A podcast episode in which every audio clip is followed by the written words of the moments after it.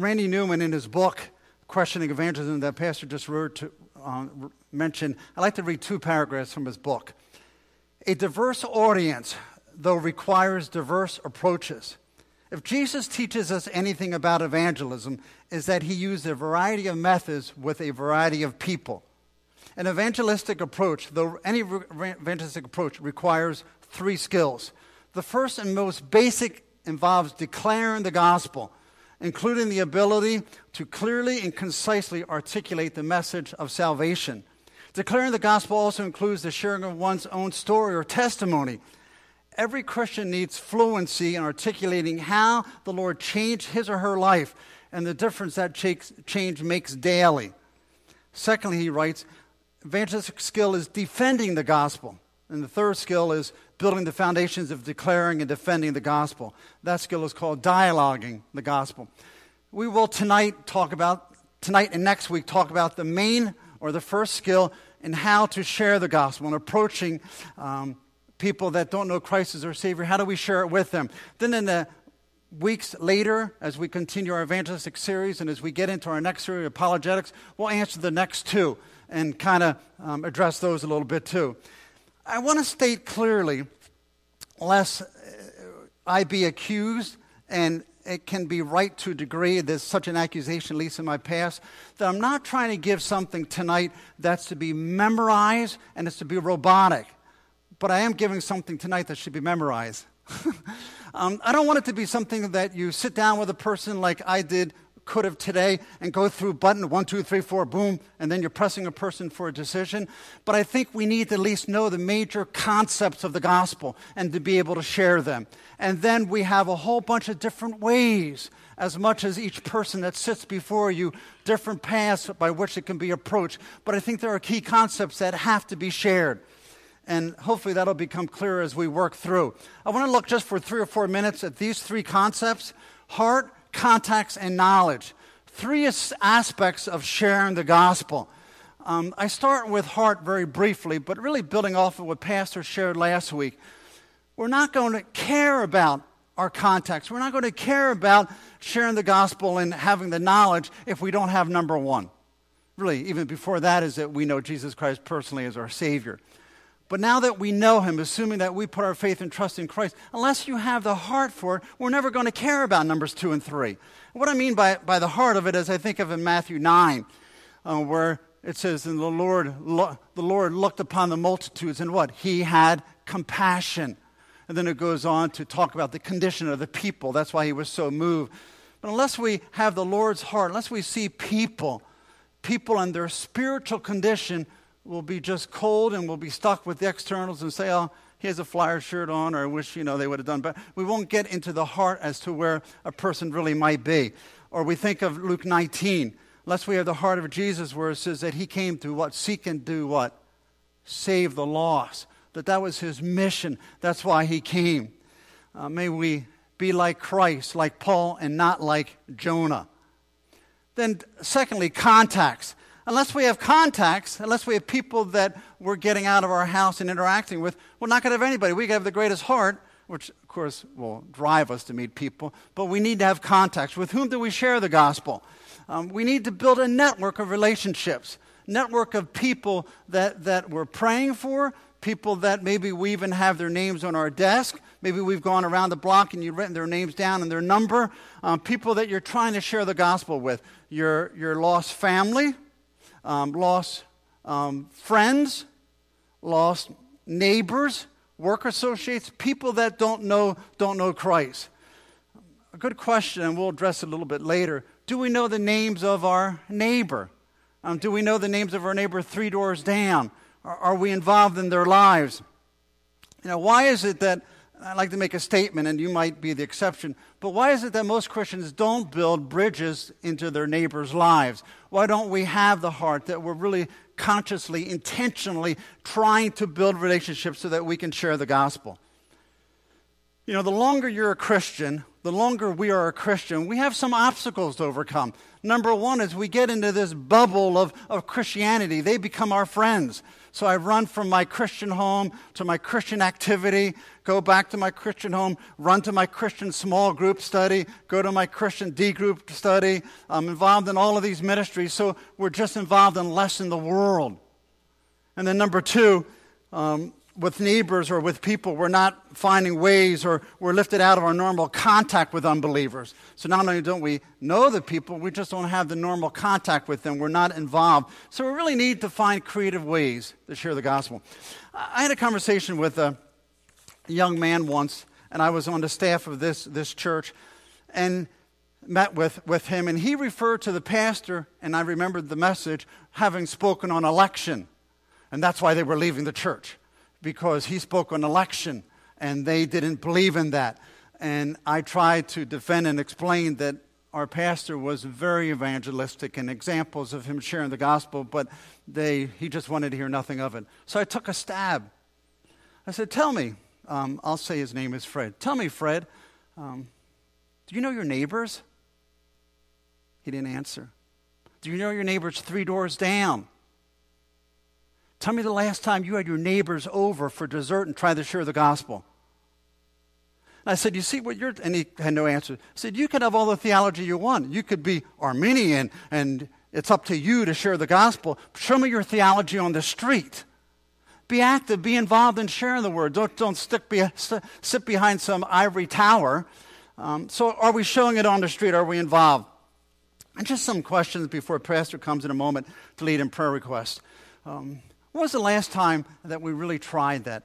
You know, to, to have your neighbors over for dessert. You know, to have them over for dinner. Maybe that's a little bit intimidating, but maybe, maybe dessert. Um, maybe you'll have some neighbors like, like I have three doors down from, from the church uh, that way. And knocking on his door. We've been there four times, most recently um, two weeks ago, and inviting him to our house again. Before it was his boy was always playing baseball and now was, well, you know, I work seven days a week, you know, but keep trying. Keep trying, trying to build bridges. We wanted to invite him over for dessert and game night. I mean, what's more exciting than being with a Baptist pastor, right? Um, but maybe we, maybe we keep trying. Maybe we be creative. Um, linger on the front lawn. You know, I think the mentality of a lot of people, now it may not be exactly, but here is Joe Christian driving home from a long day. He's two doors down. He hits the, the garage door opener. The door's up. He pulls the car in, and before it's halfway through, he's already hit the button. So by the time he's getting out of, the, getting out of his car, the garage door is down. Okay, maybe that's a little over dramatic. But, but do we linger on that front lawn? Like you've been on there for an hour now, just puttering around, praying, God, please bring a neighbor out that I could, I could build relationships with. You know, I, we lived in a cul-de-sac in Michigan that it was easy building rapport. The guy next door to me was, was uh, he's an atheist, but probably more like an agnostic. And we invited him over multiple times. He never came over. And I said, Lee, what's the deal? Don't you, I, I mean, I love just teasing him. Don't you like me? He says, Dave, if you wouldn't understand, I've talked more with you than any other neighbor. That didn't make me feel good. I just wanted him to come over you know, but that we would just keep trying. Merge your universe, universe with theirs. Get involved in their world. Have them over for s'mores. Um, talk on the front lawn. Get some Pepsi or Mountain Dew. Um, and linger and, eh, you know, sit on the front lawn and chat or have them over and play croquet or whatever your neighborhood's into. But may, may we have the heart, may we develop the, the contacts, and then lastly, the knowledge we want to be working on our heart. God, cause us to be an evangelistic church. Um, God, cause us to have a church where not that we want to give glory to us, we're so foaming at the mouth with excitement what God's done that we want to just stand and give praise. I just want to tell you about a neat conversation I had this week with somebody. You know, let's pray for them right now that, that God would use us to see many people come to know Christ. Well, we want to work on the knowledge. How do you share the gospel? I mean, what, what should be, you know, how should be our approach? I guess I'm just going to give you, an, and I'm going to overstate it too many times probably, that it's not going to be just some regimented, um, boxy formula that we're trying to come up with. In fact, I'm afraid that we're not going to get very far tonight. Um, but I, I want it to, to be understood. If we know about grace, we know about that heaven's a free gift and because of man's condition and who Christ is in faith. They're the concepts of the gospel, but now we have a thousand ways to weave that into our conversations. Pastor.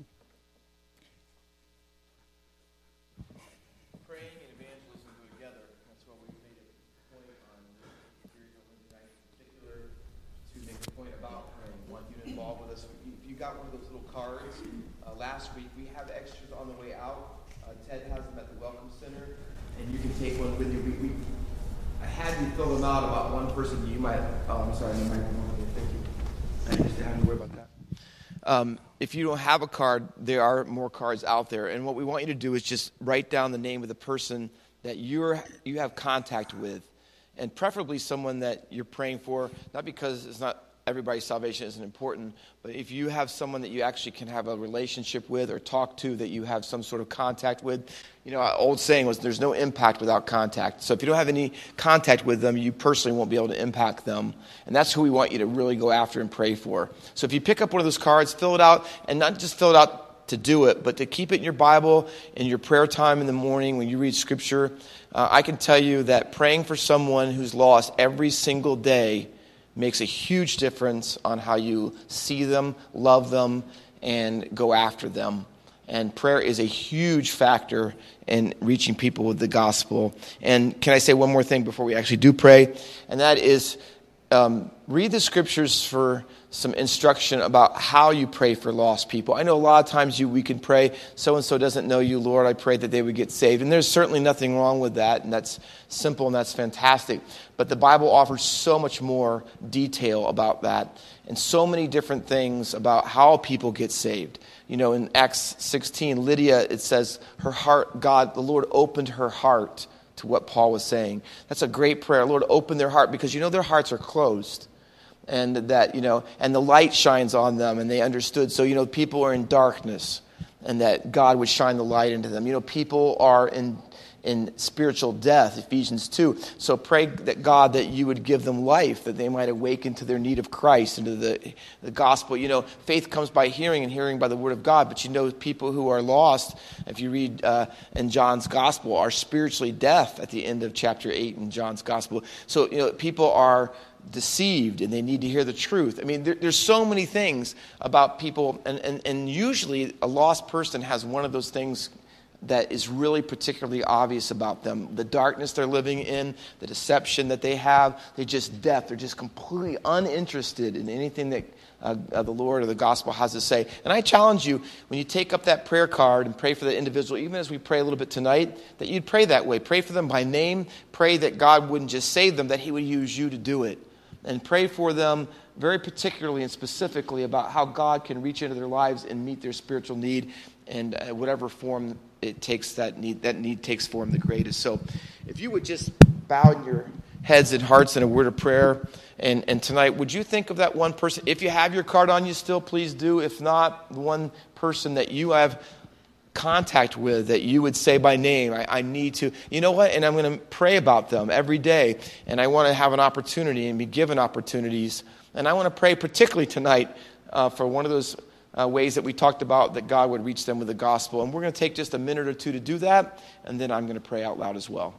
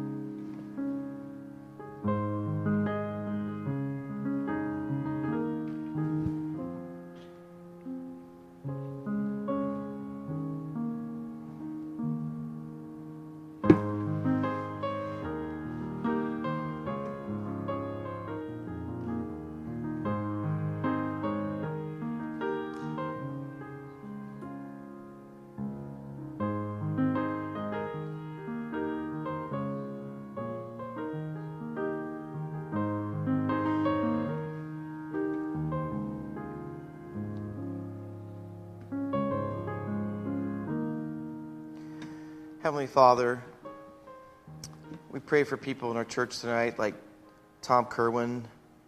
Lord, thank you for his progress, that he's not in ICU anymore. He moved to a room, and just thank you for the advancements and health that he has made. Even this, we pray, would be part of the mission that you put him on. As Paul wrote from a Philippian prison, that the things that had happened unto him had happened unto the furtherance of the gospel. Oh Lord, hospital beds, surgeries, funeral homes, grocery stores, restaurants, they're all by your design. May we see every person that we meet, every conversation we have as a possibility for the furtherance of the gospel, that they're not accidents, they're appointments. Father, I pray that you'll help us as we think about individuals that we have contact with that need you desperately. They're headed to a Christless, Christless eternity in a real place called hell, and it's eternal. Father, may we not just hear academically with ears tonight that store and hearts and minds that store up information, but Lord, give us a passion for your glory because when we do, we will have also a passion for the souls of men and women, people from all the nations. Someday, someone from every tongue, tribe, and people and nation will be around your throne to give you the worship and the praise and the honor and the blessing that you deserve. Father, may we go after them now, knowing that you have such a love for all the nations, God. I pray that you would help us to have that same passion, that same love, that same desire, that we, like our Lord and Savior, might constantly live every day on mission with you. Use us in ways that we never thought possible, and may we be better witnesses and evangelists uh, for you and for your kingdom because we've been together tonight. And we'll thank you for that rich blessing in Jesus' name. Amen.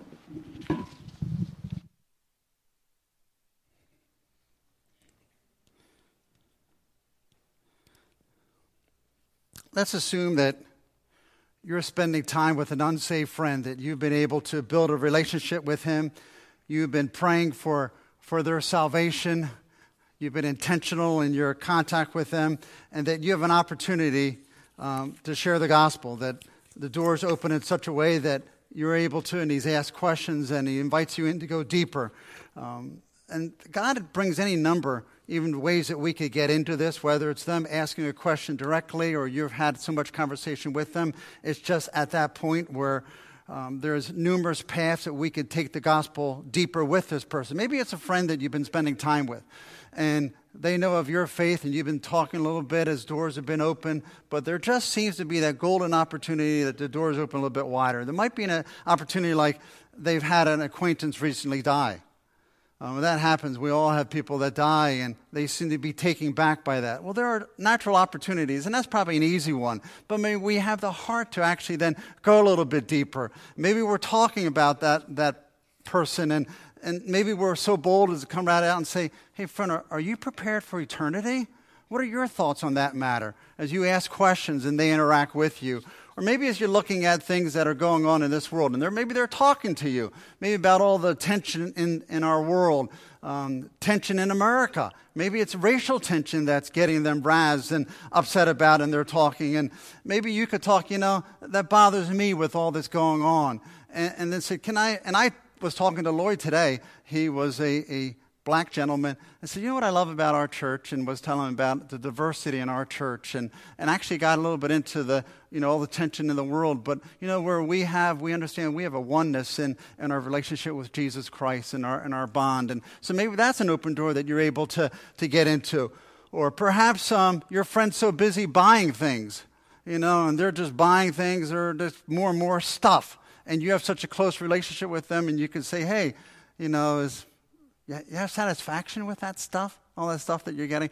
Once on a on a golf course, this this is a, a um, more of a one time, and this is what we're we're not trying to have this emphasis on a one time contact. You got to bring the whole load of concept, and you never see them again. We're talking more about relational. But this was a one time relationship with with uh, guys. My dad and I were playing golf years ago uh, with these guys on a golf course, and these two young kids had just graduated from from uh, from schools in D.C and we uh, were chatting with them, and they were talking about their, their, their dreams and all. Now, um, you know, I then said, well, what's next? He says, oh, we're going to get, you know, jobs and these great careers and these financials. Oh, that's, that's cool. Uh, what do you want to do next? He says, Well, then I guess we'll get married with, if, you know, we get girlfriends or something, and boom. I says, Neat. What's next then? He says, Well, then we'll be middle age, and, you know, then we'll start to settle down, probably be empty nesters. I said, What's next? He says, Oh, then we'll retirement. You see where that's going. I said, What's next? It was a lifeline. It was quiet. And Dan and I just had a cool opportunity of talking to these guys, spending over an hour on the golf course and just going back and forth about our thoughts on that subject. But um, again, maybe it's somebody that's retirement and they're, you know them and they're retired and they're talking about traveling the country and collecting seashells on the seashore. Uh, maybe you could just talk about, you know, is that the purpose of life? And, you know, and then get a little bit deeper with them. Or maybe it's a health scare that they have and they're concerned about it and they're really frightful and they're, they're uptight about that and, and just say, hey, can, can we pray right now for that? You, you, people want to be prayed for in those kind of situations, and for you to step in and you don't have to preach a gospel message and just identifying your care for them and the gospel and praying for them. Um, opportunities that we have. You know, it might be another situation where life is coming apart in their, their life, and just to be able to tell a story about Jesus Hey, can I just tell you a story about my Lord that, and how he cares for people? And just whether it's a woman of issue with, you know, had a blood issue for 12 years, or whether it's a widow of Nain coming out of the city uh, uh, gates and everything was torn apart in her world. But just to show, tell a story of Jesus, of one that cares. And then as they listen, maybe they ask questions, you're able to go back and forth, and then you're able to come in at a different angle. Um, there are a whole different ways, but um, the point is, may we share the gospel. Randy Newman, in his book, on page 37, if you're um, able to steal Pastor's copy afterwards, says this But without the context of God's holiness, the horror of our sinfulness, the need for repentance, and the necessity of the cross, instead of just a guidebook to better behavior, will terribly misrepresent the gospel. People need to hear the bad news in our message before they can appreciate the good news. Not only do, they, do the minds of unbelievers need to be persuaded, but also their knees need to buckle. End of quote. And that's a major thing that I want to emphasize tonight. And I wish we had another hour together.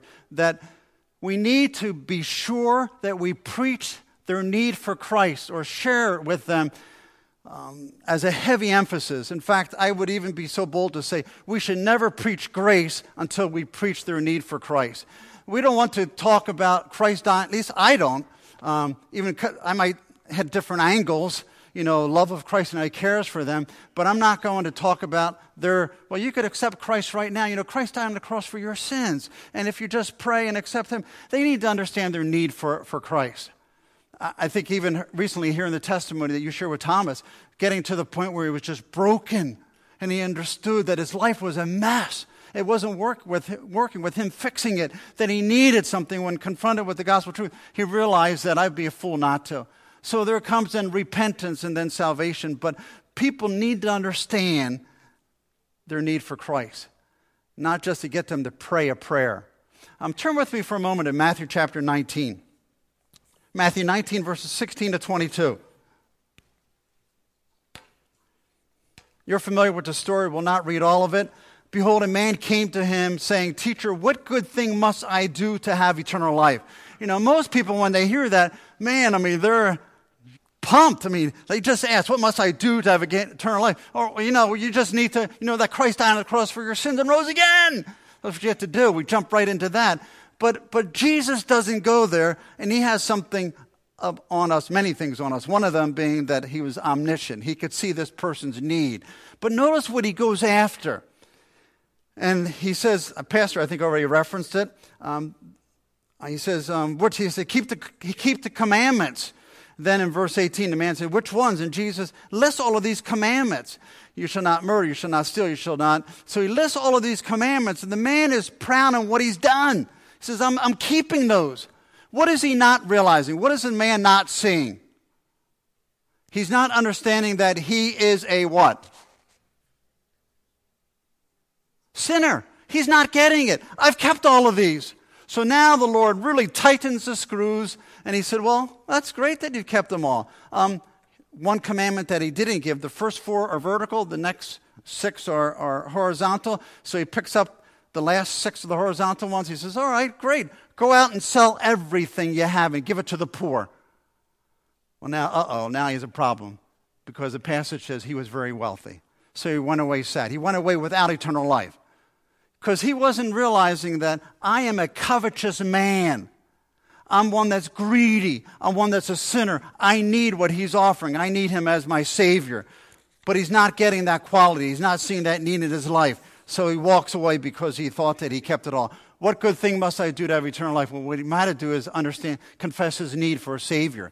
But he was pretty arrogant. Well, I'm keeping the letter of the law, external, this legalist. I've kept the law. Then Christ happened to hit one. Christ made a frontal attack on this man's weakness. And that weakness, that attack was that he was covetous, he was indulgent, he was materialistic. He was a sinner, and he wasn't willing to admit that. A question that, that I've often asked, and again, um, I'm not wanting you to memorize gimmicks or things, and I didn't ask it of Lloyd today, of the man today that I, that I, that I spoke with. Um, but when I've gotten to know a person and we've been going back and forth in questions and just feeling them out, a question I'll often ask him is, is um, What are your thoughts about eternity? Um, if you were to die right now and God were to say to you, Why should I let you into my kingdom? Or, or maybe, What do you think are the entrance requirements to heaven? Or how do you have a relationship with God? Or, you know, what's the purpose of church? Why are you going? Trying to find all of these things so that I could connect his thinking to, to relationship. Again, um, I'm not, we don't want to make this a one and done thing. It's just ways, different angles. And if you get at that point to be able to find, this is what I'm after. I want to listen to them. I want to ask them questions because this is the main thing I really want to know. What are you trusting in? That's what I want to find out because I want to be kind of like a doctor, diagnose their situation. Do they need Christ? What, what are they trusting in? Uh, and I ask questions, just go back and forth to see what their, what, their, what their heart, what they're leaning upon. So if you're able to ask that kind of a question, and then, well, you know, um, I guess I would say because I'm a, a pretty good person, or because I've done this, or I've gone, you know, and all that I've tried to, to accomplish. Listen to what they're trusting in. So I want to go through a couple of points tonight. First of all, I want to talk about grace, and this may be about all we get to in the next 10 minutes, as, as I wish I had, a, had another half hour. Um, if I've not been clear, let me, let me say it one more time. Before we can talk to a person really expecting them to put their trust in the Lord, they've got to know that they need Him as their Lord. Before we can invite a person, and, and you know what I'm attacking? I'm attacking easy believism. Uh, I've been in this church and have opportunity to lead somebody to the Lord that had accepted Christ um, but it was just easy believism. You know, so, so we're not after just a little prayer, you know, that somebody walks an aisle and we take them to a back room and, um, oh, I know I need the Lord. Well, you know, just, just understand we all need Christ and He died on the cross for our sins and rose again. Why don't you just pray this after me? You know, I, Harry Smith, I, Harry Smith, understand I'm a sinner, understand. We need to really listen to them. We need to really get in and make sure because we're not after notches on our belt. Uh, we're after people's souls for all of eternity.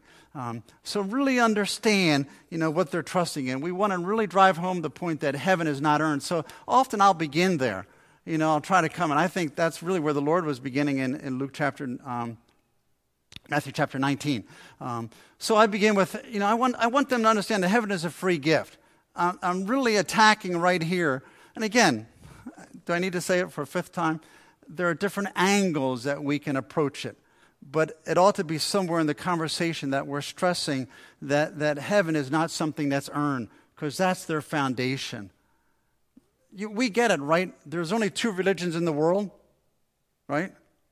Only two beliefs in the world. One group of religions believes I get to heaven by what I do. Okay? They all can be put in there. And over here, there's one other system of belief. I'll get to heaven by what Jesus Christ has done. So we want to attack this, this fortress over here. We want to bring in scripture. We want to bring in Jesus stories. We want to bring in all that we can to show that, that it's not by what man can do.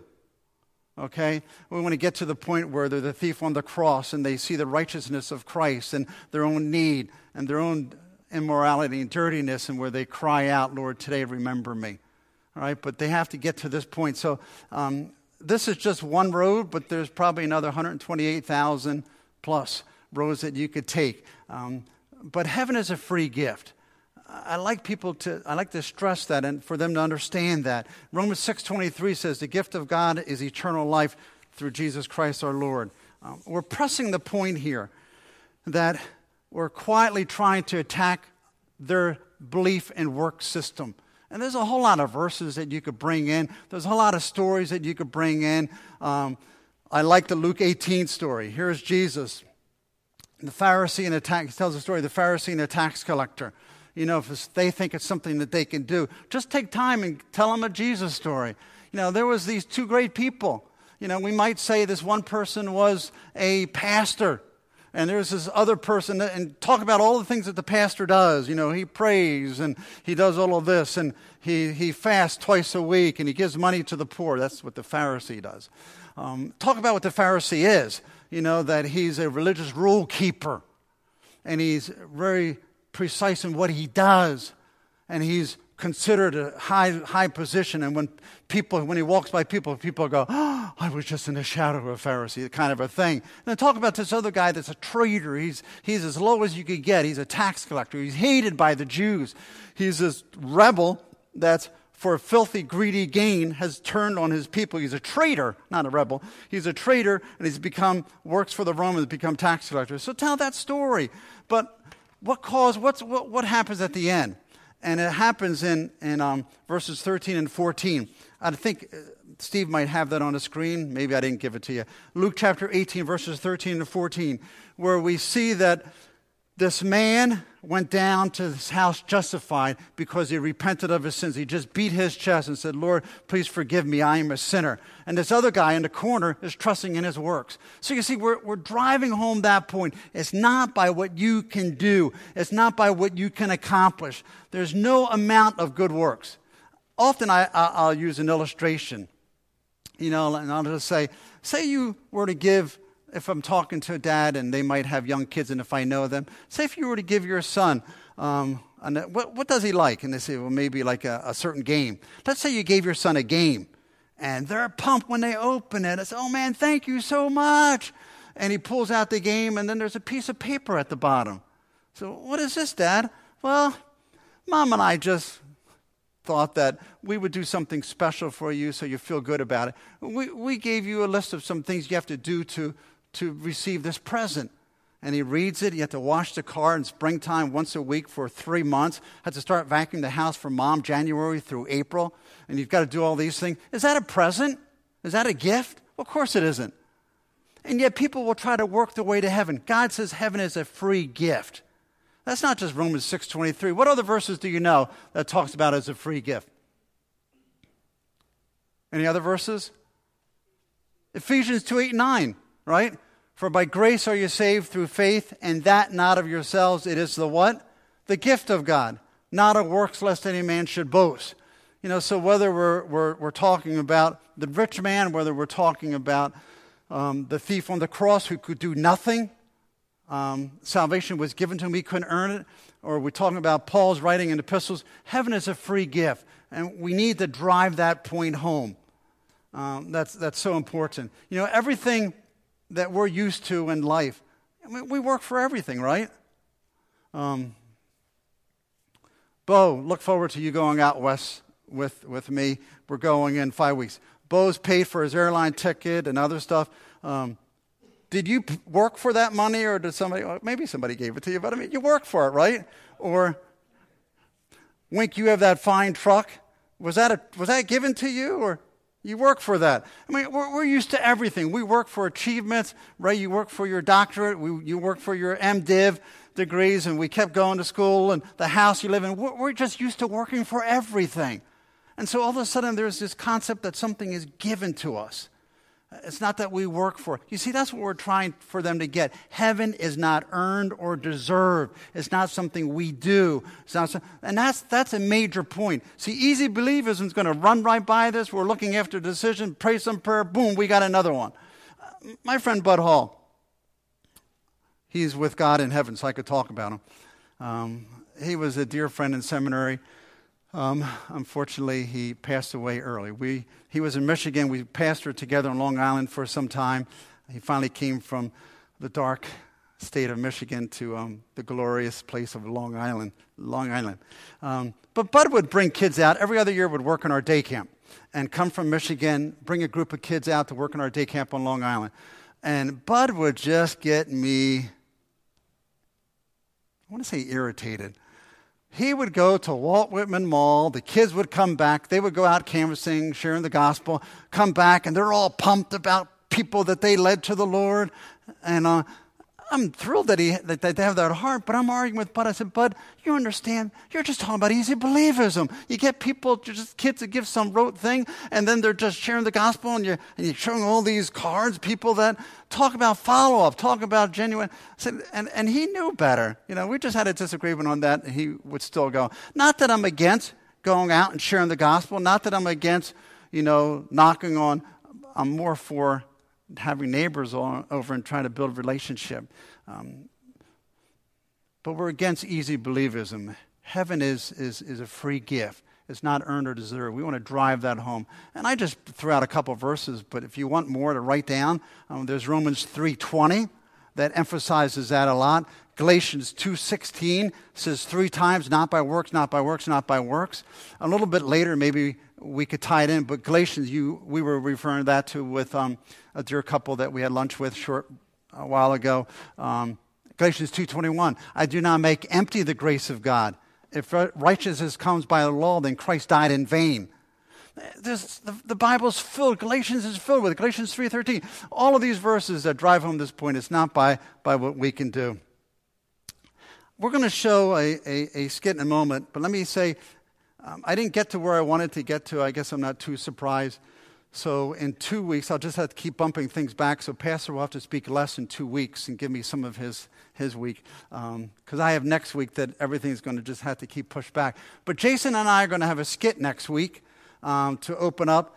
And it was to be over a couple things that we covered tonight, which we didn't quite get there. Um, so we look forward to that. Let me talk about Ray Comfort for a moment. We're going to show his, his um, um, four of his favorite testimonies that he had that he likes to show, um, has talked about please understand, um, I love his passion. I love what he does. His, uh, praise God for people like Ray. And I'm sure he's, he's intentional with neighbors and so forth. Uh, we're not saying we're going to go out and have Ray Comfort approach in the sense of um, having one time and we're done. Yet, if we do that, praise God if we have that passion. But may that not replace our neighbors across the street okay?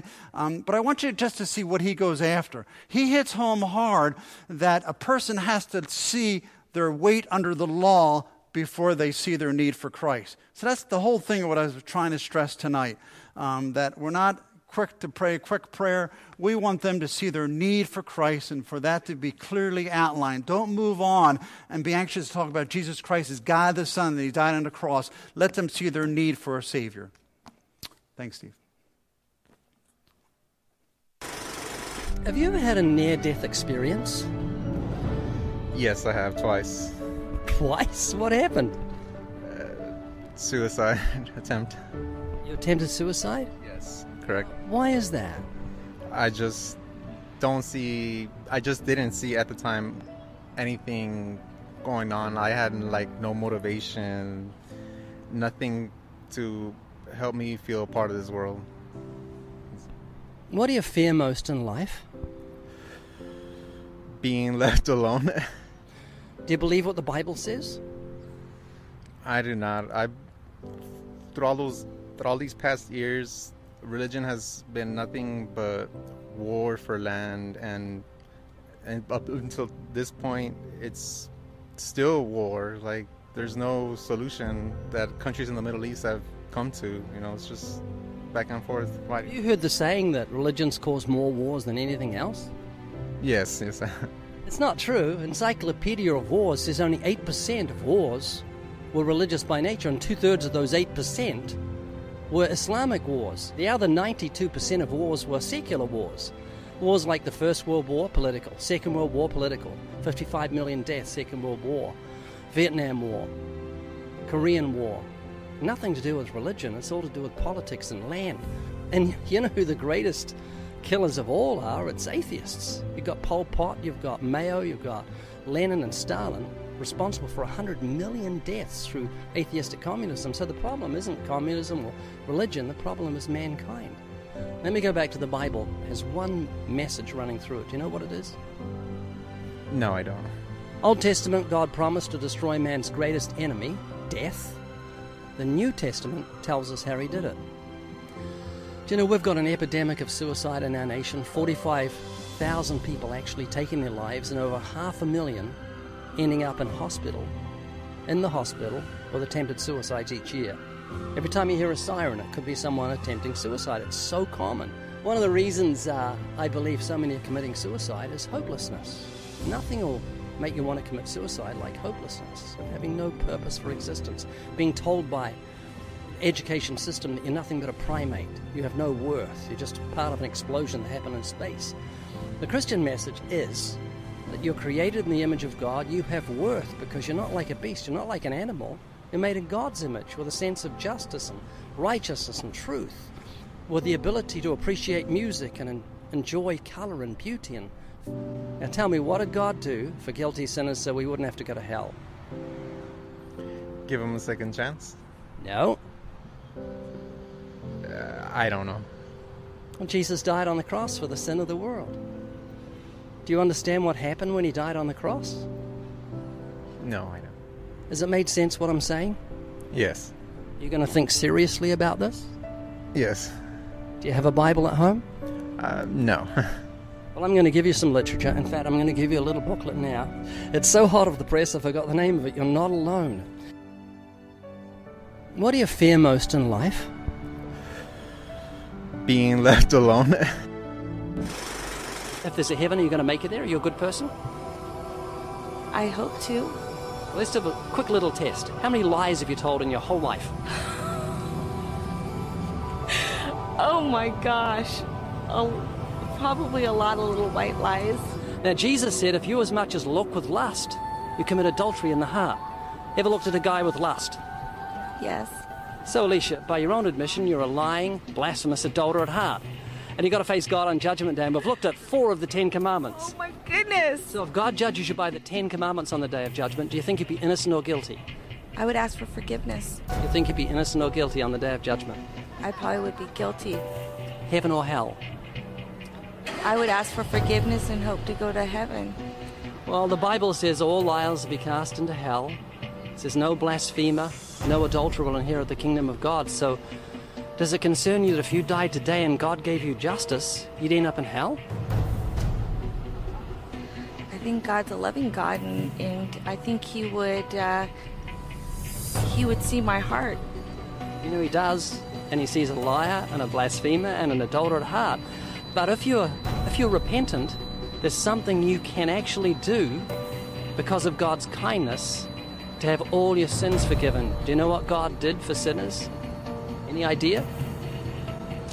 He sent His Son Jesus Christ to the earth to um, to die on the cross for the sinners. Do you understand the legal implications of that?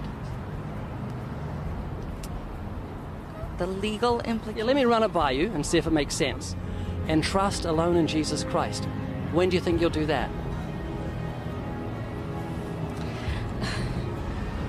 Well, um, probably as soon as possible.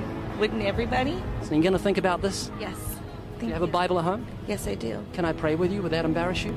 No, not at all. So you believe in God's existence? I do. What's going to happen to you when you die? Where are you going, Harold? Hopefully heaven. Hopefully. Hopefully heaven, if there is one. Do you think hell exists? I do. Are you going there? No. uh, I would be guilty unless I repent. Heaven or hell? Uh, heaven. Now, why would you be going to heaven when you've broken the commandments? Uh, because I think by the time I do go, you know, whichever place I end up going at, you know, I'll be repented by then, and you know, I know He gives, He forgives all. You know, the Bible says repentance can't save you, and you know why? Oh wow, I don't. Well, you just look in a court of law, and let's say you've committed very serious crimes, like you've robbed a bank and you shot a guard on the way out, and the judge says you're guilty, and you say, Yes, Judge, I am guilty, but I'm really sorry and I won't do it again. He's not going to let you go. He's going to say you should be sorry, and of course you shouldn't do it again. And he's going to throw you in prison for breaking the law. And exactly the same applies to God. We should be sorry for our sins, and of course we shouldn't do it again. So repentance can't save us. You need something else to save you from hell. You know, the Bible says all liars will their part in the lake of fire. That's how serious sin is to God. Lying lips are an abomination to the Lord. We trivialize sin and a white lie. Everyone tells lies. But no thief will inherit God's kingdom, no blasphemer, no adulterer. So you're in big trouble on Judgment Day. Can you see that? Yeah, I can. Now, now that you put it that way. The only thing that can save us is His mercy, and that's what He extends to us in Jesus Christ. Does that make sense? It does a lot. So, Harold, if you were to die today and God gave you justice, you'd end up in hell. There are two things you have to do to be saved. You must repent and trust alone in Jesus. When are you going to do that? Immediately. Can I pray with you? yes, you can, without a doubt. You ever think about how amazing life is? I mean, look at the blueness of the sky and the sun. You ever think about the sun, how incredible it is?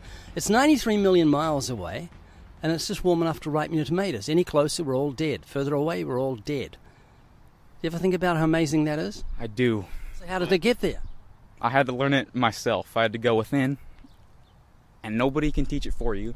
You have to go within, and you can unlock the secrets to the universe if your loyalty lies in the love for yourself. That's it. You love yourself? I do. You love God?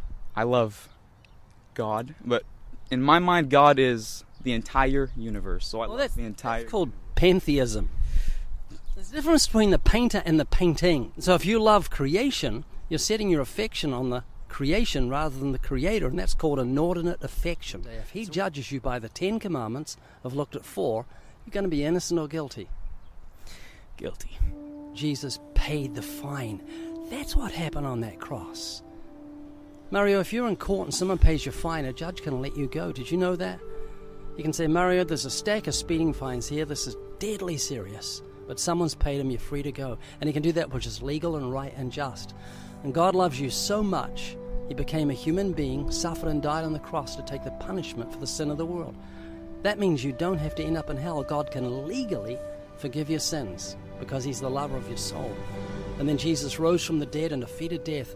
Mario, if you give up the battle and just say, God, I'm a rebel, and you repent and trust in Christ, God will forgive every sin you've ever committed and grant you everlasting life as a free gift. Do you believe what I'm saying? Yes. It's the gospel truth. I wouldn't lie to you. Are you ready to repent and trust in Christ? Yes. Can I pray with you? God, may we have such opportunities in the days ahead. God, may our heart be so sensitive as Christ was moved with compassion. May our hearts ache because we haven't shared the gospel recently. May they burn with excitement when we've had an opportunity to share the good news of Jesus Christ with those that need him. God, we love you and may we be found faithful to you. In Christ's name, amen.